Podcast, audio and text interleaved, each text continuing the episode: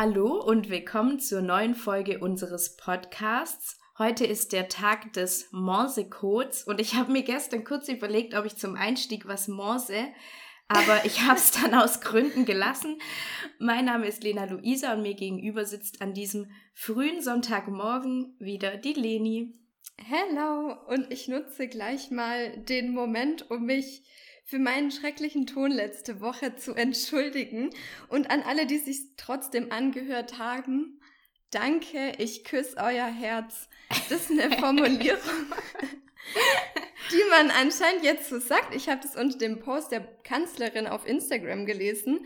Da stand, danke, wegen dir haben wir keine Schule, ich küsse dein Herz dachte ich, vielleicht sagt man das jetzt so. Das, oh Gott, ich bin froh, dass ich es noch nie gehört habe, muss ich ganz ehrlich sagen. ja, ich merke daran auch, dass ich alt werde, weil es echt uncool klingt, wenn jemand wie ich sowas sagt. Ich küsse euer Herz. Das wäre Aber Tag des Morse-Codes, ähm, Kannst du Morsen? Nee, ich kann mit Morsen nichts anfangen. Ich dachte auch, dass man das klopfen kann. Aber gestern habe ich geschaut, wie man Hallo morst, weil wie gesagt, ich dachte, ich morse was zum Einstieg. Aber das muss man, ist, also ich zeig dir kurz nur, wie das H klingt von Hallo. Piep, piep, piep, piep, piep. Also viermal piep, kurz. Und dann dachte ich mir, bevor ich jetzt an einem Sonntagmorgen erstmal zwei Minuten was ins Mikro piepe, das lasse ich. Ich wusste auch vor lange nicht, was es ist, bis ich mal eine Serie gesehen habe, wo der ähm, so ein Geheimagent immer gemorst hat. Aber gut, kommen wir zur Woche. Ja, die Woche war irgendwie so ein bisschen komisch, weil letzten Montag, also als unsere andere Folge rauskam, ist schon wieder was Komisches passiert, weil da habe ich einfach nur so Überschriften gesehen, die ganze Zeit so irgendwie Pegida marschiert an Hitlers Geburtstag. Und dann dachte ich mir einfach schon wieder, also es rührt daher, dass ähm, Dresden anscheinend ähm, der Pegida am Tag von Hitlers Geburtstag, was letzten Montag war, die Erlaubnis gegeben hat, sich zu versammeln, aber unter Auflage, also die durften nur 15 Leute sein und nur 30 Minuten und so, keine Ahnung. Jedenfalls haben sich aber die Schlagzeilen wieder überschlagen und ich dachte mir, warum muss das immer sein? Hätte es nicht auch das getan eine Woche früher oder später oder an einem Dienstag? Ich weiß, der Montag ist Ja, das ist, ist einfach schon wieder so trüber. Ja, aber das Warum ist halt muss so, es an Hitlers Geburtstag ja. sein? Also ich hätte auch nicht gewusst, dass Hitler da Geburtstag hat, weil es für mich absolut kein Anlass eigentlich das zu erwähnen, aber das fand ich einfach schon wieder so, naja, und dann war ja noch was ziemlich Schlimmes und zwar war in Kanada in der Provinz Nova Scotia wieder ein Amoklauf und ich möchte jetzt gar nicht drüber reden, was passiert ist oder wer das gemacht hat, weil ich finde, ähm, da, dem muss man jetzt so keine Bühne bieten. Aber ich finde es einfach, das ist wirklich was, wo mich immer wieder gleich schockiert. Also diese Amokläufe, diese, dass ein Mensch kurz so viele Menschen hinrichtet, das ist was, das schockiert mich jedes Mal so tief. Also ich kriege da immer eine Gänsehaut. Und ähm, ja, ich wollte einfach kurz sagen, dass es einfach was Schlimmes wieder war, was diese Woche passiert ist und dass ich allen Angehörigen natürlich viel Kraft wünsche, weil das ja einfach, ich habe da keine Worte dafür. Ja, irgendwie ist es schon auch krass, wie, ich weiß nicht, vielleicht ist es auch wieder, dass einem nur so vorkommt, aber dass sich das häuft. Oder dass ich es einem einfach nicht. nur so vorkommt, ich weil man es halt stärker wahrnimmt. Ja, ich meine, dieses Mal finde ich gar nicht, dass man es so stark wahrgenommen hat ja, wegen stimmt. Corona. Und ähm, ja, ich finde ich es einfach mal ganz schlimm. Ganz, ja. ganz schlimm ist es. Naja, ich, ich sag jetzt noch am Anfang vorneweg, vielleicht hört man mich zwischendrin mal trinken. Wir haben frühen Morgen und ich brauche ab und zu ein Schlückchen von meinem Tee. Okay. Na gut, weiter in der. Ähm, ja, ich habe auch eine Meldung, die jetzt nicht ganz so schlimm ist, aber ich finde sie trotzdem irgendwie traurig. Und zwar hat Jennifer Morgan, die erste Frau an einem DAX-Konzern, also an der DAX-Konzernspitze, nämlich SAP, hat nach nur sechs Monaten ihren Rücktritt verkündet. Und ähm, ja, wohl auch nicht ganz freiwillig, denn es hieß, äh, in hektischen Zeiten von Corona sei eine klare Führungskultur erforderlich. Ähm, und, und die wurde jetzt sozusagen auch so ein bisschen rausgekickt, genau. Und das ist halt jetzt doch wieder ein herber Schlag für die Gleichberechtigung. Schön, dass du mich immer wieder darauf aufmerksam machst. Das wäre wirklich an mir vorbeigegangen. Ah, ich weiß gar nicht. Ich sag das, ich sag das nur kurz. Ich glaube, es hat sowieso jeder mitbekommen. Also, dass jetzt ein deutsches Unternehmen jetzt auch erstmalig ähm, die Zulassung für die klinische Prüfung eines Corona-Impfstoffs bekommen hat, und zwar ein Unternehmen in Mainz. Und das heißt, dass die jetzt anfangen dürfen, das an Menschen zu testen. Ja, das wollte ich noch sagen, aber ich glaube, da muss man jetzt nicht näher drauf eingehen. Noch was, was vielleicht auch nicht so viele mitbekommen haben, weil ja die meisten zu Hause sind. Aber ähm, ich habe diese Woche entdeckt, dass der Diesel bei 98 Cent war. Und es ist ja schon sehr äh, günstig. Und äh, ja, Grund dafür war natürlich einmal die gesunkene Nachfrage aber auch auslaufende Ölverträge. Und ähm, deswegen ist am Montagabend der Ölpreis, also der WTI-Ölpreis, also ein bestimmter, sogar in den negativen Bereich gefallen. Dass man und irgendwie finde, 20 so Euro krass, zahlen musste, um was ja, abzunehmen, ja. Dass halt eigentlich die Händler ihren Käufern noch Geld für die Abnahme des Rohöls. Ja, ich, glaub, ich glaube, das war das auch so nur krass. dieses Theoretische, dass es so gewesen wäre. Ich glaube nicht, ja. dass das so passiert ist. Aber man muss es sich einfach mal so vorstellen. Okay, hier, nimm das und ich gebe dir noch 20 ja, Euro. Ja, das ist richtig crazy. Ich hätte jetzt noch ähm, was bisschen längeres. Das ist auch das letzte Thema bei mir in dieser Kategorie. Dann würde ich meine noch kurz vorab ja, machen. mach das mal noch schnell. Und zwar einmal nur kurz, weil ich es letzte Woche ja auch schon äh, erwähnt hatte. Das Oktoberfest wurde jetzt endgültig abgesagt und diesmal habe ich für dich ein paar Ausnahmefälle ausgegraben. Und zwar wurde das bisher auch erst aus drei weiteren Gründen abgesagt, nämlich wegen Krieg, 1813, 66, 1914 bis 18 und 1939 bis 1945, wegen Cholera 1854 und 1873 und wegen Infektionen ah nee, wegen der Inflation 1923 und 1924 und jetzt eben wegen Corona, also der möglichen Infektion.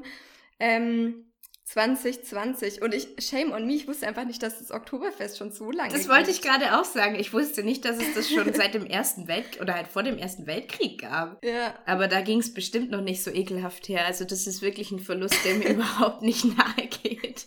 Vor allem wie jetzt schon erste Stimmen laut werden, dass es systemrelevant sein könnte, wo ich mir dachte, nee, genauso wie Fußball ist es halt nicht systemrelevant. Ja. Ähm, genau, dann noch ganz kurz, Ramadan hat begonnen die Woche und ich muss sagen, ich ziehe echt den Hut, weil wenn ich mir vorstelle, dass ich zur Zeit zwischen Sonnenaufgang und Sonnenuntergang weder essen noch trinken würde, da wäre was los, glaube ich. Das ist gerade mein Lebensinhalt. Ja, äh, ich habe ja auch, ich weiß gar nicht, ob ich dir das erzählt habe, als wir die Woche schon gesprochen haben. Ich bin halt auch gerade mindestens zweimal am Tag am Kochen, weil ich weiß ja nie, was ich sonst mir als Belohnung gönnen soll. So. Ja, und dann ähm, noch, weil wir ja doch immer mal wieder ein bisschen Harry Potter-Content haben. Forschende in Indien haben eine Schlange entdeckt aus der Familie der Grubenottern und haben sie nach Salazar Slytherin benannt aus Harry Potter. Die und die Inder. heißt jetzt Tremesero Salazar. Das fand ich auch noch schön. Wundervoll. Ich habe jetzt noch mein Schlussthema, das mir einfach wichtig ist zu sagen. Und ich habe ja auch kurz überlegt, ob ich das als großes Thema mache. Und dann dachte ich mir, aber es ist vielleicht doch ein bisschen Special Interest, dass es zu viel Information wäre für jemand, der sich nicht interessiert. Und zwar geht es um die neue Rangliste von Reporter ohne Grenzen. Die ist rausgekommen diese oder letzte Woche. Und zwar ist es so, dass die Organisation Reporter ohne Grenzen jedes Jahr so eine Rangliste rausbringt, wo eben drauf zu sehen ist, wie es um die Pressefreiheit in den verschiedenen Ländern bestellt ist. Es werden 180 Länder und Territorien unter die Lupe genommen sozusagen Wer sich das mal anschauen möchte, dazu gibt's auch nicht nur irgendwie trockene Statistiken oder so, es gibt auch jedes Mal eine Karte, in der die Länder dann nach dem Status ihrer Pressefreiheit farbig markiert sind und weiß sind die Länder, bei denen eben eine sehr, sehr gute Pressefreiheit herrscht und schwarz natürlich die, an denen es am schlechtesten aussieht. Und wer da die jetzt mal kurz öffnen möchte, vielleicht mache ich es auch in die Story, der kann ja mal schauen, welche Farbe dominiert und ich sage euch gleich, weiß ist es nicht. Ich muss sagen, ich war auch ein bisschen überrascht, dass Deutschland, ich glaube, es ist von 13 auf 11 oder mhm, genau. wie war die Platzvergabe? Da, da war ich dann doch ein bisschen enttäuscht. Die Skandinavier wieder vorne mit dabei. Das war keine große Überraschung. Ja, aber, aber Deutschland, Deutschland tingelt auch ein bisschen. Ich weiß jetzt nur noch, wo Deutschland 2015 war. 2015 war Deutschland auf Platz 12. Also Deutschland ah. tingelt immer ein bisschen den Plätzen und hat sich jetzt eben wieder verbessert, weil, ähm, das habe ich auch irgendwo aufgeschrieben, ja genau, weil es weniger tätliche Übergriffe auf Journalisten und Journalistinnen gab auf rechten Demonstrationen als 2018.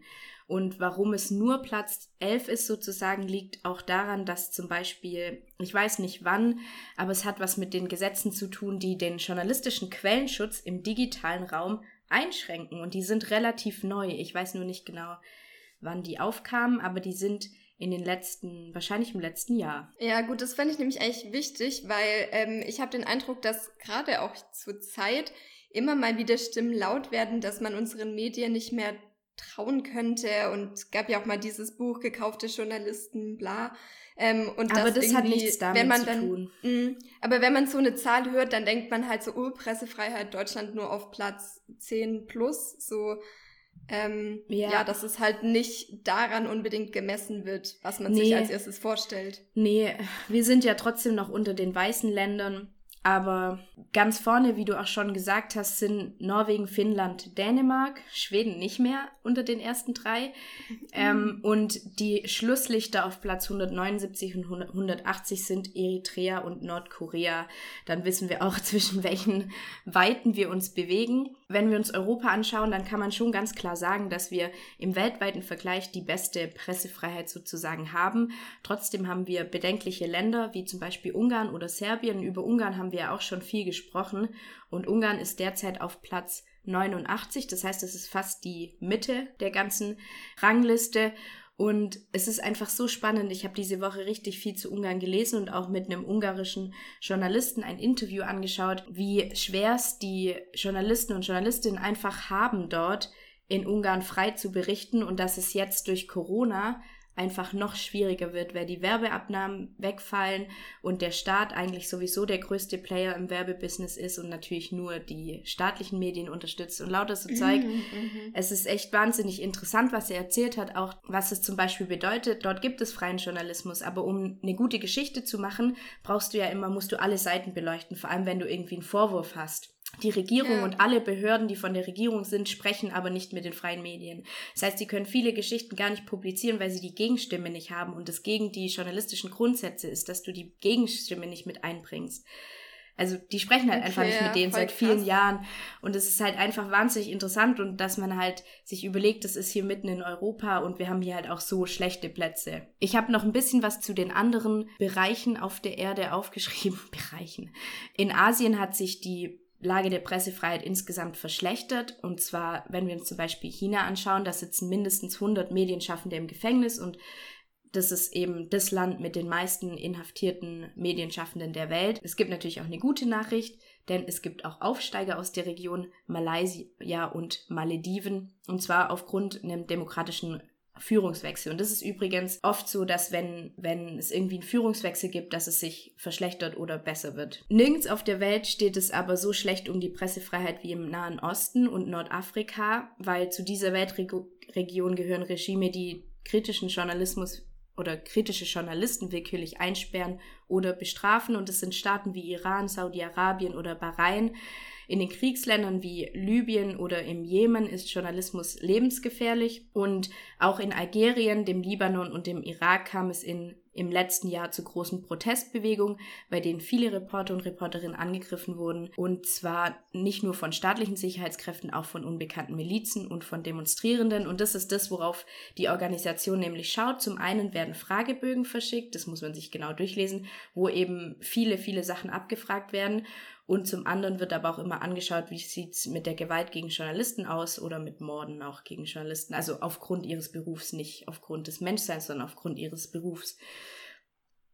Und was vielleicht noch zum Schluss spannend ist, dass viele Länder in Osteuropa und Zentralasien belegen natürlich auch die äh, auf der Rangliste eher schlechtere Plätze und zum Beispiel hat in Russland hat der Kreml Pläne vorangetrieben, um das russische Internet vom weltweiten Netz abzutrennen.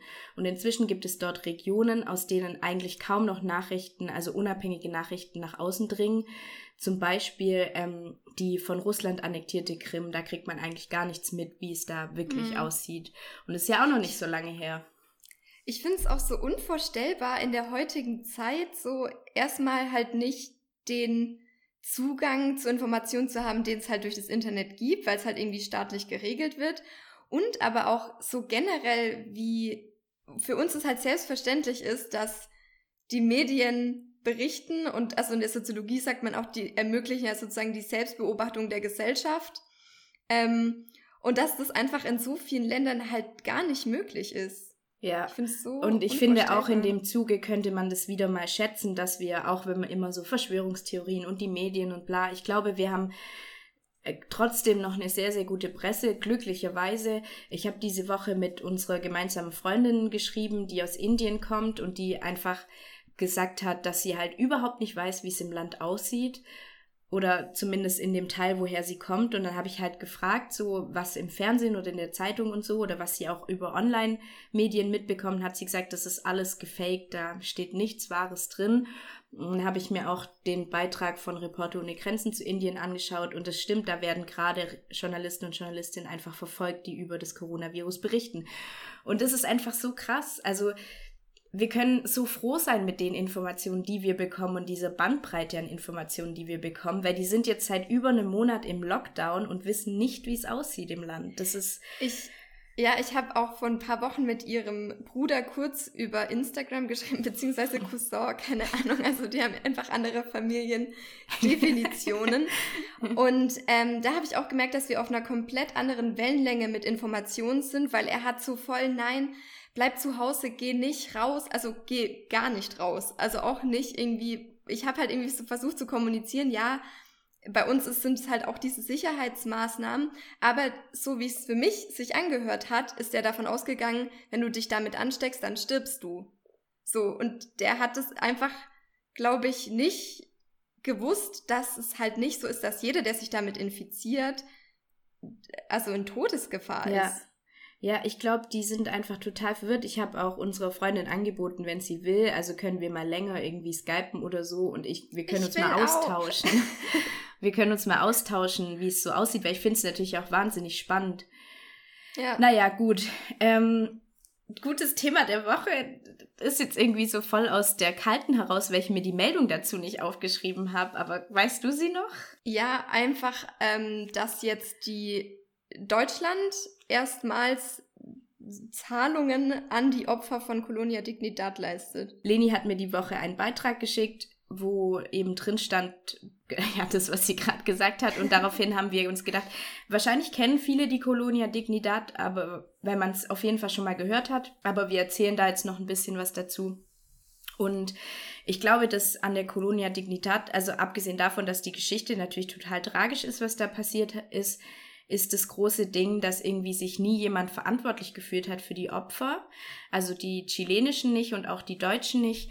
Und das Problem ist, dass dort zum Beispiel die Deutschen, die dort gelebt haben, jahrelang gearbeitet haben, aber umsonst, also man nennt es auch Versklavung, ähm, und äh, zum Beispiel ja nie in die Rentenkasse eingezahlt haben oder sowas. Und deswegen diese Hilfszahlungen jetzt nicht nur wegen den körperlichen und psychischen Schäden sind, sondern einfach nur damit sie eben eine Lebensgrundlage haben, weil sie ja einfach auch nichts hat. Ja, äh, ganz kurz, in welchem Zeitraum bewegen wir uns denn? War das in den 80ern? Also gegründet wurde 1950, hat alles angefangen und 1961 wurde das in Chile schon gegründet, aber ähm, festgenommen wurde der Paul Schäfer erst 2005. Krass. Ja. Ah, okay, wenn ich, ich habe diesen, ich habe diesen Spielfilm sage ich jetzt mal gesehen. Ich fand den aber total spannend gemacht, weil es eine Mischung halt aus äh, ja Emma Watson und aber deutschen Schauspielern war. Also so eine ja Kombination an Schauspielern, die nicht so üblich ist. Und ich fand den Film auch gut gemacht. Ist natürlich aber schon in einer anderen ja Intention erzählt das Ganze. Also ich glaube, man merkt da schon, ob es eine Dokumentation ist oder eben ja. Ja, ich habe den Film mir extra nicht angeschaut, damit ich nicht irgendwie ein verstärktes Bild oder so mhm. von was habe, weil bei Filmen wird ja schon oft irgendwie was dramatisiert. Werde mir den aber noch anschauen. Ich habe mich, ich habe mir jetzt hauptsächlich ein paar Zeitungsartikel Artikel durchgelesen und den Arte-Vierteiler angeschaut. Es okay. war eine lange Sache, Leute. Naja, Jedenfalls ist es so, dass in Chile fast am Ende der Welt, wie man sagt, fast 40 Jahre lang eine deutsche Sekte gelebt hat und sie nannte sich Colonia Dignidad und es bedeutet Kolonie der Würde. Der Sektenführer, wenn man so sagen kann, war Paul Schäfer. Er war ein ehemaliger evangelischer Jugendpfleger und Laienprediger und schaffte es in den 50er Jahren, also in der Nachkriegszeit in Deutschland, eine Gemeinschaft um sich zu scharren, die komplett auf ihn ausgerichtet war. Das ging eben dadurch, dass nach dem Zweiten Weltkrieg hatten viele Menschen ja keine Zukunft vor sich, auch wenn sie überlebt hatten und suchten eben Halt und Orientierung in der Kirche und da sind eben manche dann auf Paul Schäfer gestoßen. Ihm wurde aber in Deutschland irgendwann Kindesmissbrauch vorgeworfen und er wurde von Polizei und Staatsanwaltschaft gesucht und deswegen tauchte er unter, wanderte nach Chile aus mit ein paar Anhängern und das war 1961 und gründete dort die Colonia Dignidad. Viele Anhänger sind ihm freiwillig gefolgt. Für viele Familien ist es natürlich ein großer Schritt, so alles hinter sich zu lassen und mitzukommen. Die hat er dann so überzeugt, dass er eben gesagt hat, die Welt geht sowieso zu Ende, die Russen werden Deutschland besetzen und Gott hat ihm befohlen auszuwandern. Und das Problem war, dass die politischen Ereignisse ihn, ja, äh, es so schien, als würden sie ihn bestätigen, weil im Sommer 1961 auch die Mauer gebaut wurde. Und deswegen ah. sind dann aus Angst auch viele mitgegangen. Und in Chile gründete er dann eine Siedlung und organisierte sie dann nach einem tot totalitären System, also alles um ihn herum. Er hatte total die Sonderstellung, also alle im Camp, Camp sage ich schon, in der Siedlung mussten arbeiten, auch die Kinder. Es gab ja noch keine Schule, es gab auch keine Häuser oder so. Es musste alles erschaffen werden. Und er war aber jetzt keiner, der da gearbeitet hat. Er ist spät aufgestanden, bekam ein üppiges Frühstück, hat sich dann nochmal verzogen und mittags oder nachmittags dann erst mit den Jungen gespielt und er wurde auch zum Mittelpunkt des Lebens der kleinen Jungen. Das Gelände der Colonia Dignidad liegt 400 Kilometer südlich von Santiago und sah von außen aus wie so ein landwirtschaftlicher Musterbetrieb. Die, sie haben ein bisschen altertümlich gelebt kamen, also wenn irgendwie offizielle Anlässe war, dann haben sie, waren sie immer gut angezogen in ihren Trachten und haben sich benommen und jeder konnte auch ein Instrument spielen und so. Es war alles ähm, total das Schauspiel. Und schon ganz am Anfang, als die Kolonia gegründet wurde, richtete Schäfer ein Kinderheim ein. Und das bedeutet, dass die Kinder nicht bei den Eltern aufwachsen durften. Also die wurden den Eltern direkt weggenommen und am Anfang haben die natürlich noch gefragt, so warum? Und dann sagt, hat er eben gesagt, ja, was wollt ihr den Kindern denn bieten? Ihr habt kein Geld, ihr habt kein Dach über dem Kopf, ihr wisst nicht mal genau, wo ihr seid. Und dann haben sie halt irgendwie zugestimmt, dass das ja stimmen würde. Also war das so, dass die Kinder, die auf diesem Gebiet geboren wurden, in Kinderheim kamen oder wurden die von... Es wurden auch Kinder einzeln von zu Hause mitgeschickt in die Also sozusagen einfach, dass die Kinder getrennt von ihren Eltern gelebt genau. haben. Genau, egal ob sie dort Eltern hatten oder nicht. Mm, okay. Also alle. Und für ihn war das natürlich einfacher, dass er dann nur Zeit mit diesen Kindern verbringen konnte. Und ähm, die Siedlung wuchs ziemlich schnell. Also bald gab es ein sehr modernes Krankenhaus und auch eine Schule. Und in diesem Krankenhaus, da war, wurden auch Chilenen behandelt und zwar kostenlos. Und die Chilenen in der Umgebung waren sehr arm und die Kindersterblichkeitsrate sehr hoch. Und durch diese Behandlungen sank diese Kindersterblichkeitsrate erheblich. Und deswegen hatte die Kolonia auch ein hohes Ansehen in der, ja, in der Umgebung. Und der Staat hat sie auch als gemeinnützig eingestuft. Und es hatte den Vorteil, dass sie keine Steuern mehr zahlen mussten. Schäfer hat immer strengere Regeln eingeführt und zwar er hat irgendwie das Tanzen verboten, irgendwann alle Feiertage, Geburtstage, Weihnachten und so weiter abgeschafft. Also viele wussten dann später auch gar nicht, wie alt sie waren, also gerade die, die dort geboren wurden. Und er hat sich mit Pius anreden lassen, das kommt ja eigentlich von der katholischen Kirche.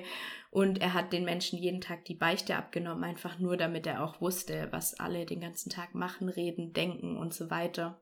Es war so, dass die, dass ziemlich schnell mussten die, also die Kinder mussten ja von ihren Eltern getrennt leben, aber dass auch die Kinder, die Eltern, die Ehepaare Geschlechter getrennt leben mussten bald. Also sie mussten Geschlechter getrennt arbeiten, leben, durften nicht miteinander reden, sich nicht anschauen.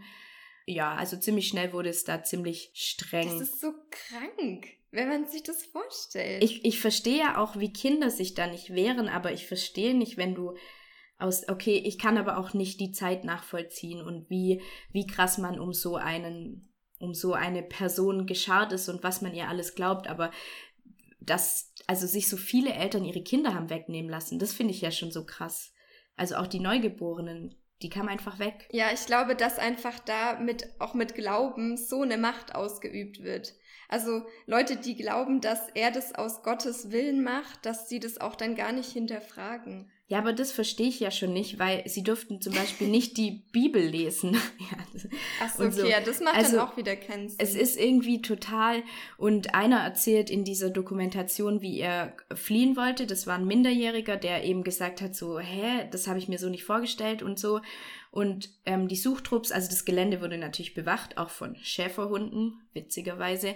Und die Suchtrupps fanden ihn aber, dann bekam er drei Jahre lang Valiumspritzen, wurde ständig betäubt, überwacht, bekam rote Sachen an, damit man ihn überall sieht, wurde ständig verprügelt und bekam auch ein Jahr Redeverbot. Und dieser Junge hat es nach drei Jahren nochmal versucht zu fliehen und hat es auch geschafft.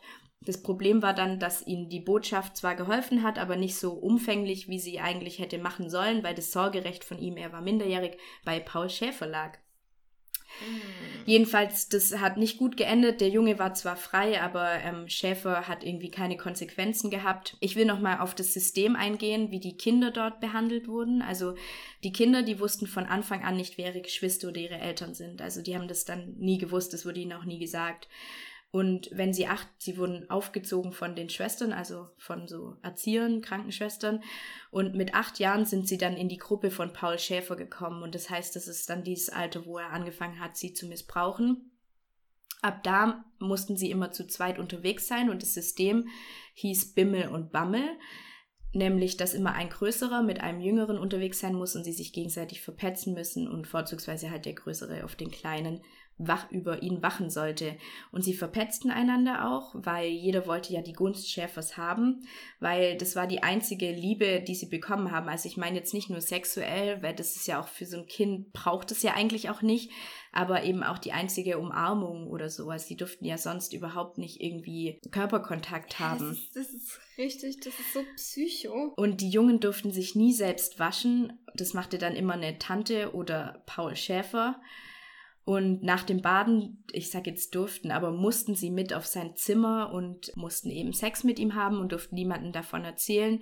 Viele Jungen haben sich auch versucht umzubringen, hat aber oft, es hat oft nicht geklappt und sie wurden dann eingeschlossen und mussten auch täglich Valium nehmen und so weiter, wurden geschlagen.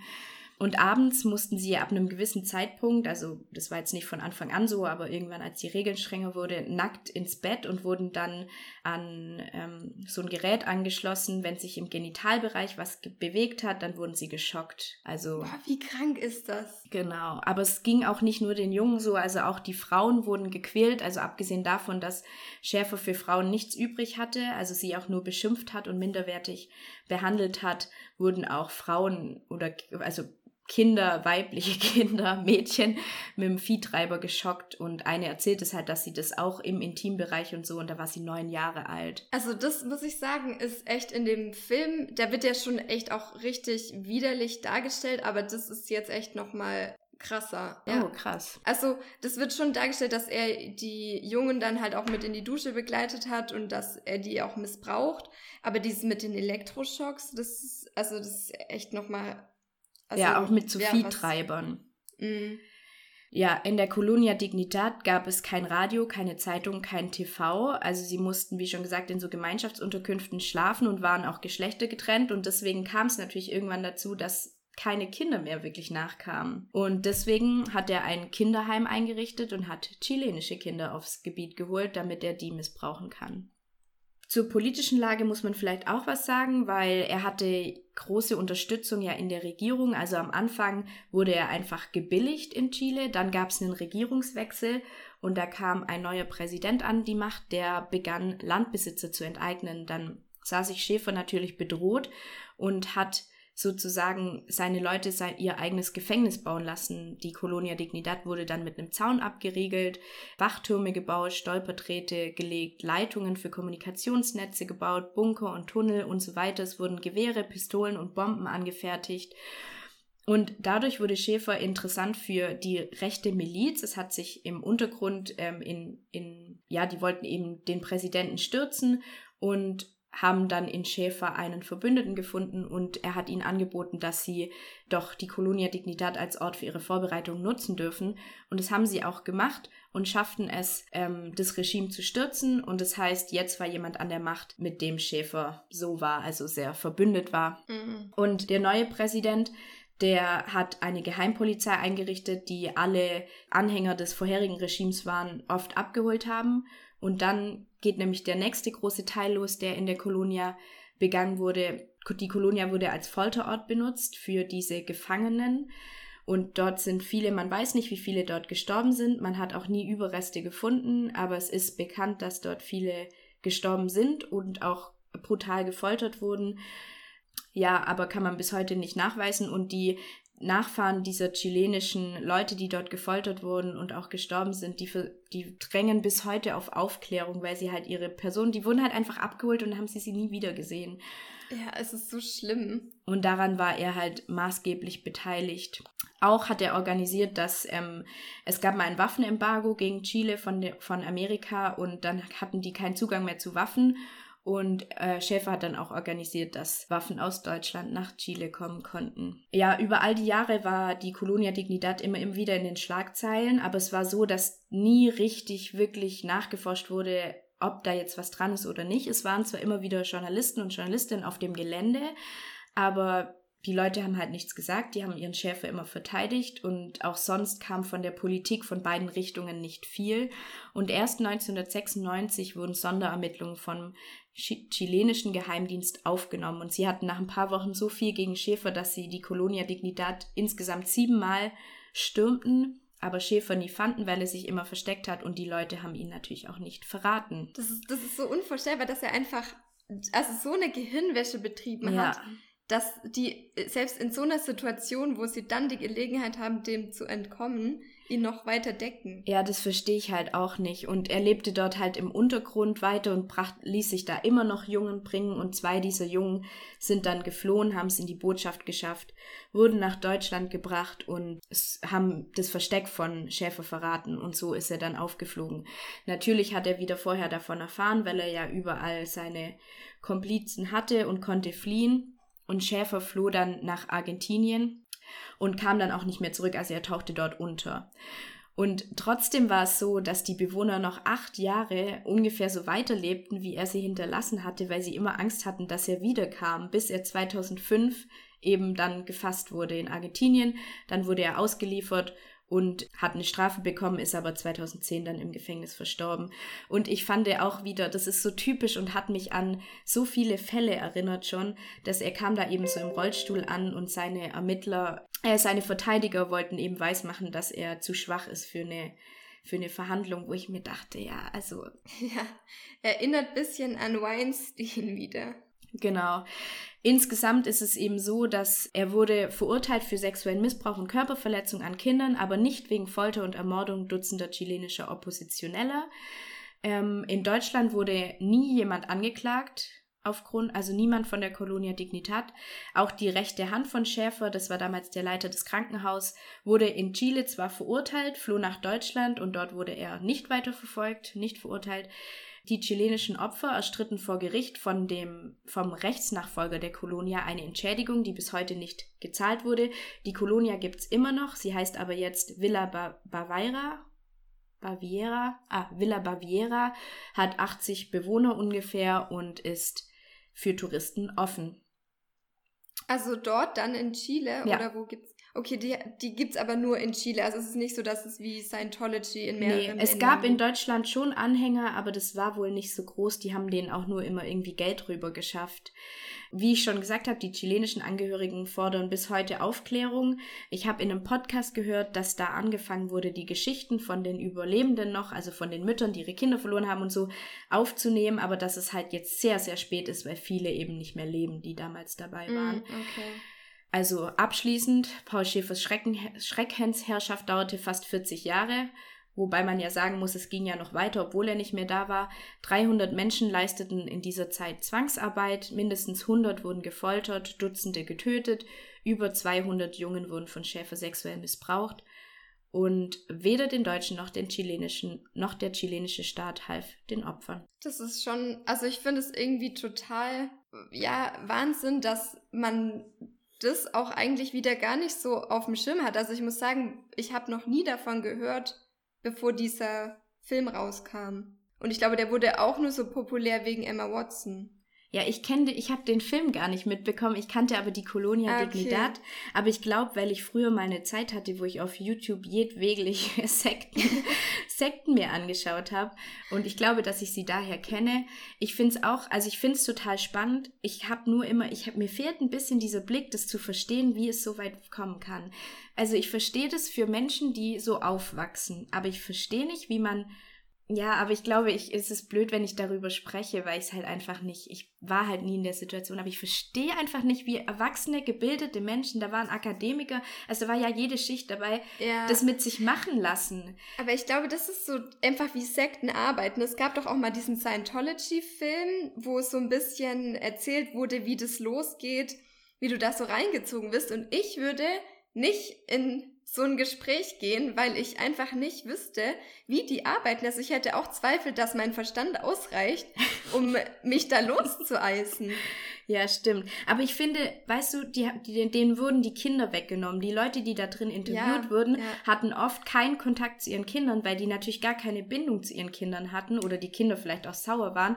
Und ich finde, das ist ja immer so ein Ding. So viele Filme und Geschichten drehen sich darum, wie irgendwie Eltern ihre Kinder zurückholen. Und da war das anscheinend so gar kein Ding. Also kein Thema. Ja, ich denke, das Problem ist hier auch wieder das Spiel mit der Angst.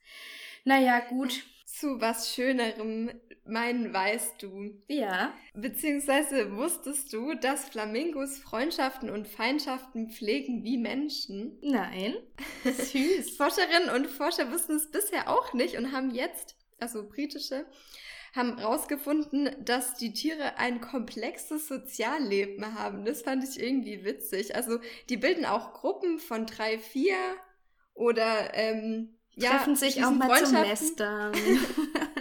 geschlechtsunabhängig und ähm, ist aber auch so, dass die dann andere nicht ausstehen können und denen aus dem Weg gehen. Und die Vorstellung fand ich irgendwie witzig, wie die dann so zusammenstehen wie auf dem Pausenhof oder so.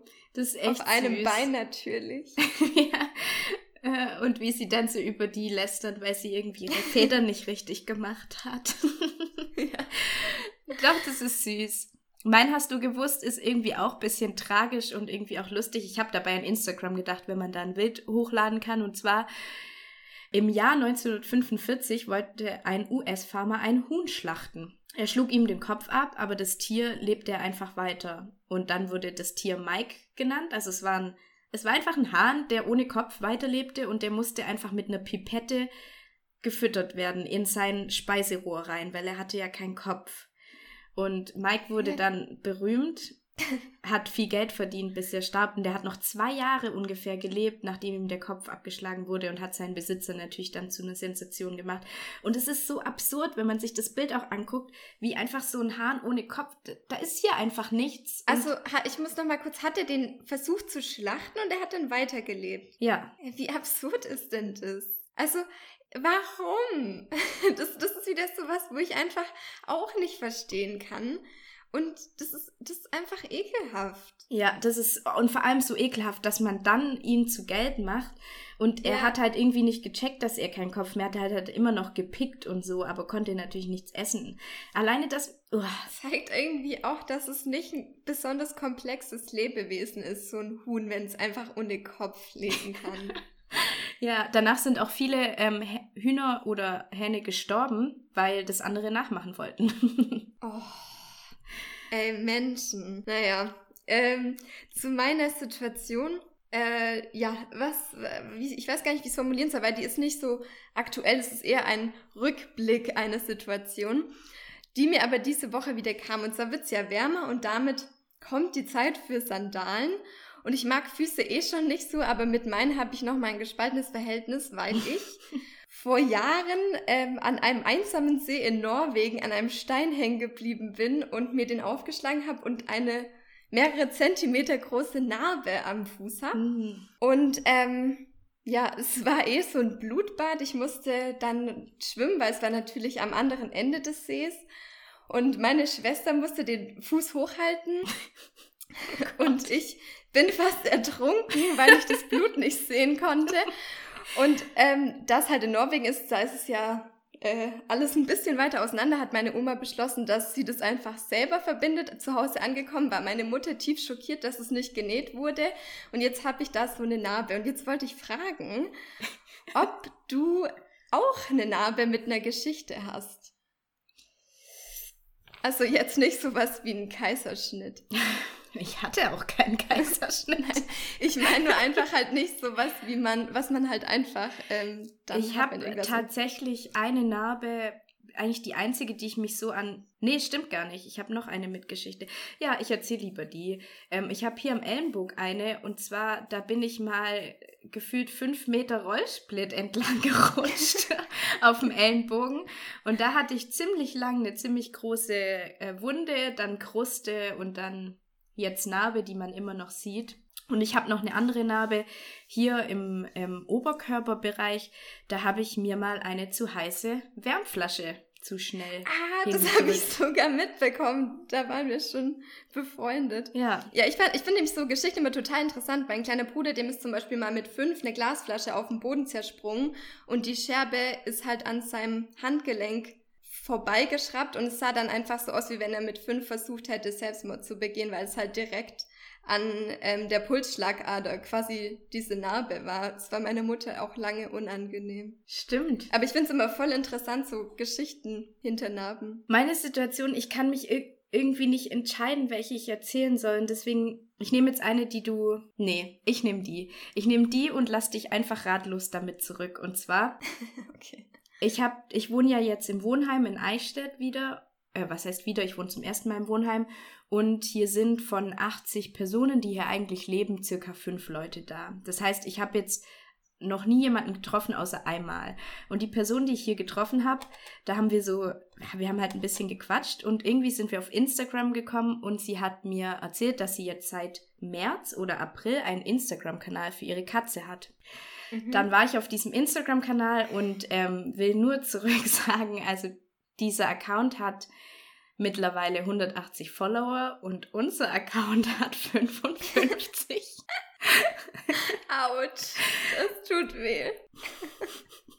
Oh, das drückt jetzt aber die Stimmung. Aufreger. Ja, überall wird ja gerade die Serie Tiger King gehypt. Ich weiß nicht, hast du davon auch schon mitbekommen? Ich habe die erste Folge geschaut. Ich habe auch die erste Folge geschaut und danach festgestellt, dass es eher nicht mein Ding ist. Und ich habe es dann aber einfach vollends durchgezogen, einfach um dazu zu gehören. Und es hat mich irgendwie aufgeregt, dass es halt so einen Einfluss hat, dass man immer noch was anguckt, weil alle anderen es halt hypen. Lohnt sich's? Also, es ist halt einfach nicht meins. Ja, wer meins nämlich auch nicht, aber mir wurde auch gesagt, ich muss das zu Ende gucken, weil erst dann macht es Sinn. Und ich dachte mir halt so, ja, aber mir gefällt es halt nicht. ja, ich also, ich sag jetzt mal nichts dazu. Okay. Ich glaube, ähm, ich glaube, man kann es wahrscheinlich dann doch erst wieder im Nachhinein beurteilen, aber mein Gefühl aus nach der ersten Folge hat sich bewahrheitet. Okay. Und dann muss ich noch kurz was sagen. Ich habe ja vor ein paar Wochen selbst äh, angesprochen, dass ich Homeworkouts mache. Aber jetzt will ich dazu aufrufen, alle, die einen Mieter oder eine Mieterin unter sich haben, mögen doch bitte auf Workouts zurückgreifen, die ankündigen ohne Springen. weil ich konnte mich die Woche hier einfach überhaupt nicht konzentrieren, weil es sich angehört hat, als würde irgendwie über mir eine Elefantendompteurin leben, die ja, mich einfach in den Wahnsinn getrieben hat. Ja, schicke doch mal einen Link zu einem Workout ohne Springen. ja. Ich muss auch sagen, ich finde die ohne Springen einfach besser, die sind nicht ganz so anstrengend. das ist der Grund, warum ich Workouts mache. Mein, bist du fertig? Ja. Okay, mein Aufreger war, den hast du vielleicht zumindest einen Teil mitbekommen. Und zwar habe ich diese Woche in meiner Story gehabt, einen Screenshot von unserem Außenminister Heiko Maas, wie er Fragen beantwortet. Und hast du es gesehen? Also hast du ja. auch gesehen, was danach passiert ist? Nee. Okay. Ähm, und zwar habe ich das gescreenshottet, weil dort bei dieser Frage wurde Heiko Maas eben öfters mit du angesprochen. Und ich wollte damit nicht sagen, dass ich das irgendwie schlimm finde, noch wollte ich damit sagen, dass ich das erstrebenswert finde. Ich, das wollte ich dich noch fragen. Hast du die Frage gestellt? Nein, nein, nein, nein, nein. Okay, okay, das ich war hab, ich mir nicht ganz Ich fand es einfach nur komisch, dass man ihn da mit du anspricht, weil ich das einfach komisch finde, einen Politiker oder eine Politikerin mit du anzusprechen. Und es für mich ja. wieder so gezeigt hat, wie die Hemmschwelle im Internet niedriger ist, weil auf der Straße würde das keiner machen. Aber ich habe nicht dazu gesagt, dass ich es gut oder schlecht finde, sondern ich fand es einfach komisch zu lesen. Daraufhin habe ich zwei, drei Stunden später gesehen, dass ich markiert wurde in einer Story.